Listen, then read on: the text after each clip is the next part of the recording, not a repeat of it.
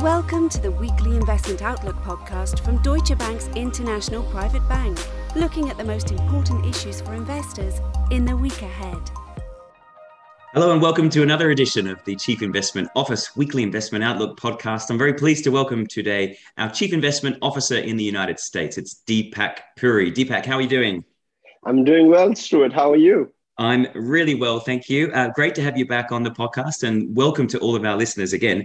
Let's kick straight off, Deepak, with a look back to last week. A couple of very important data points out of the US in non-farm payrolls and also the uh, the minutes of the Fed meeting. Love to get your take on those two, if I could, to kick things off today. No, absolutely, Stuart. So, as you said, first of all, it was really great to see uh, a, a streak of some up days you know we had uh, a nice uh, tone to the week. And for the first time growth actually outperformed the value which has been something the market's been looking for. And as you said there were two main economic releases the first one being the non-farm payrolls where you know uh, we had much better than expectation. Uh, the 372000 non-farm payroll gains were uh, at least 100000 better than what we were expecting. Private hiring was very strong. It was strong all along and uh, I think that just tells uh, um, me that the economy, um, you know, even though there are so many recession concerns, at least from a labor market labor market perspective, economy still seems to be in a firm footing.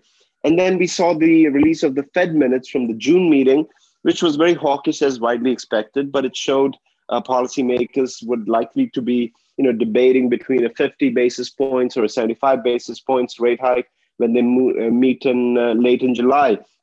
And uh, they did show, the minutes did show us a willingness from the members to move in a more restrictive uh, Fed policy if that was uh, to be deemed necessary. So I think those were the key, uh, you know, market moving pieces from last week. Yeah, thanks, Deepak. I think that's really interesting because you know in previous weeks, given some of the market moves, and you know, let's face it, the first half of the year was pretty terrible for uh, the S and P. Um, with you know a slightly stronger week and a better than expected uh, non-farm payrolls number, I think we can take some positivity out of these numbers. Um, but let's look forward then on on some of the macro data, both on the growth side and inflation. I know we've got a couple of data points coming forward this week. What's your expectations there? So it's going to be an important week, and I, and I like the fact that you used the word terrible. I mean, uh, for the first half of the year, it's you know the worst uh, first half since going back to 1970. So terrible it was. Um, so this week, you know, U.S. inflation data will be the front and center. Uh, the June CPI report on Wednesday, which is a key macroeconomic data for the Fed for the markets, which is going to be followed by the PPI data on Thursday. You know, the um, on the CPI front, the expectation is going to be a little bit uh, that on the nominal side, actually, we did, do see a bit higher number. So you will be most likely see 8.8 percent year over year number on the nominal CPI print, which is going to be the high watermark. Uh, but on the core side, you might see a little bit of a downward trend from 6% in in um, May to 5.8% in June, uh, which would still um, might help some of the bulls out there, which has been calling for the peak inflation. And then on uh, Friday, we are going to see the first reading of the UMich Consumer Sentiment Survey. Now, remember at the last press conference, Jay Powell said that's one of the key data points that the Fed was looking at. And this is the long-term Fed, um, you know, inflation expectations from the survey participants and here we are looking for a number of 3.1%. So it's important to see next week we get some immediate uh, inflation releases for how the markets are behaving when it comes to inflation, then a survey for long term inflation expectations. I think combining both of them should give uh, the Fed a nice uh, trend in terms of price uh, you know pressures that the economy is facing as again they meet on in later this month. And on the growth side, there are going to be two numbers: retail sales and industrial production. My focus is mostly on the retail sp- sales, especially the control group, which feeds into the GDP number, which is looking at a plus 0.3% month over month. Now, lastly, on Atlanta, Fed is now suggesting that the second quarter GDP number is going to be negative. And if that comes true, Stuart, we're looking at a technical recession because the first quarter was already negative. So uh, the anomaly that the market is facing right now is that on one side, you have a technical recession, but a lot of measures that historically points out to a fairly stable economy like tight labor markets are also with us. How does an investor you know sort of um, eh, gravitate in this kind of a market environment is, is the tough question I completely agree with you, Deepak. It's a really difficult time, isn't it? And let's talk about, as a final question, some more data points actually that's going to be helpful for investors. And that is company performance, because of course, we are getting into our Q2 earnings season, beginning with the banks. I'd love to hear your thoughts on what you expect companies to be coming out with after their Q2 performance.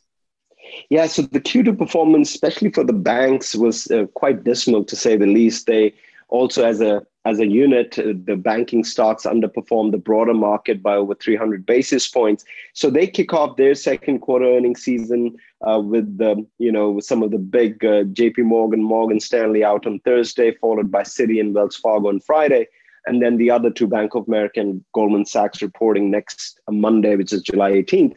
And the idea would be to really see what are the trends that we are seeing, a on loan growth uh, B, uh, the trading volatility in the second quarter should have helped their trading business on the fixed side. So that should be positive. Um, on the negative side, however, there's still uh, a little bit of a, a, you know a softness in the equity and debt market underwriting business, and then the mortgage banking should have also dipped lower given that the rates uh, went up uh, this last quarter. So it's a a balancing act. It'll be nice to see what kind of uh, earnings do they report, but more importantly, how much of the R word, the recession word, uh, the banks use in terms of their forward guidance for the rest of the year. Now, keep in mind, along with the big tech names and some of the big consumer names, banking is by far you know the more important the, these are the three more important categories of names that the the market seems to be focused on. Um, so it's going to be an important week. As I said, it's it's a balancing act because there are some positive trends compared to the first quarter earnings, but then there are also certain uh, areas where the banks most likely didn't do too well. Overall, for the second quarter, the earnings estimate for the S&P 500 is at 4.1 percent, which is a little bit lower than what we've been used to uh, over the last eight quarters, uh, but still positive. And the idea is really to see if there's an earnings recession before we really see an economic recession and those earnings downward revisions haven't really panned out still yet. So when you look at the third quarter and the fourth quarter of this year, Stuart, the earnings expectations are a little bit bloated uh, from my perspective. So they need to come down to truly reflect the kind of environment that we are in. Okay, well, it's all happening, isn't it? Just in these last couple of busy weeks before the uh, Northern Hemisphere summer kicks off and uh, we all depart on our holidays. Deepak, thank you so much. Really looking forward to seeing these earnings as they come from uh, Thursday, as you said. And uh, to all of our listeners, thanks so much for dialing in. This has been your Chief Investment Office weekly investment outlook podcast with Deepak Puri and, as usual, Stuart Haslam here in London. Bye bye for now. This podcast may be considered marketing material. The value of an investment can fall as well as rise, and you might not get back the amount you originally invested. The services described in this podcast are provided by Deutsche Bank AG or by its subsidiaries and or affiliates in accordance with appropriate local legislation and regulation. Deutsche Bank AG is subject to comprehensive supervision by the European Central Bank, ECB, by Germany's Federal Financial Supervisory Authority, BaFin, and by Germany's central bank, Deutsche Bundesbank. Brokerage services in the United States are offered through Deutsche Bank Securities Incorporated, a broker dealer and registered investment advisor which conducts investment banking and securities activities in the United States. Deutsche Bank Securities Incorporated is a member of FINRA, NYSE, and SIPC. Lending and banking services in the United States are offered through Deutsche Bank Trust Company Americas, member FDIC, and other members of the Deutsche Bank Group. The products, services, information, and or materials referred to within this podcast may not be available for residents of certain jurisdictions. Copyright 2021 Deutsche Bank AG and or its subsidiaries. All rights reserved. This podcast may not be used, reproduced, copied, or modified without the written consent of Deutsche Bank AG.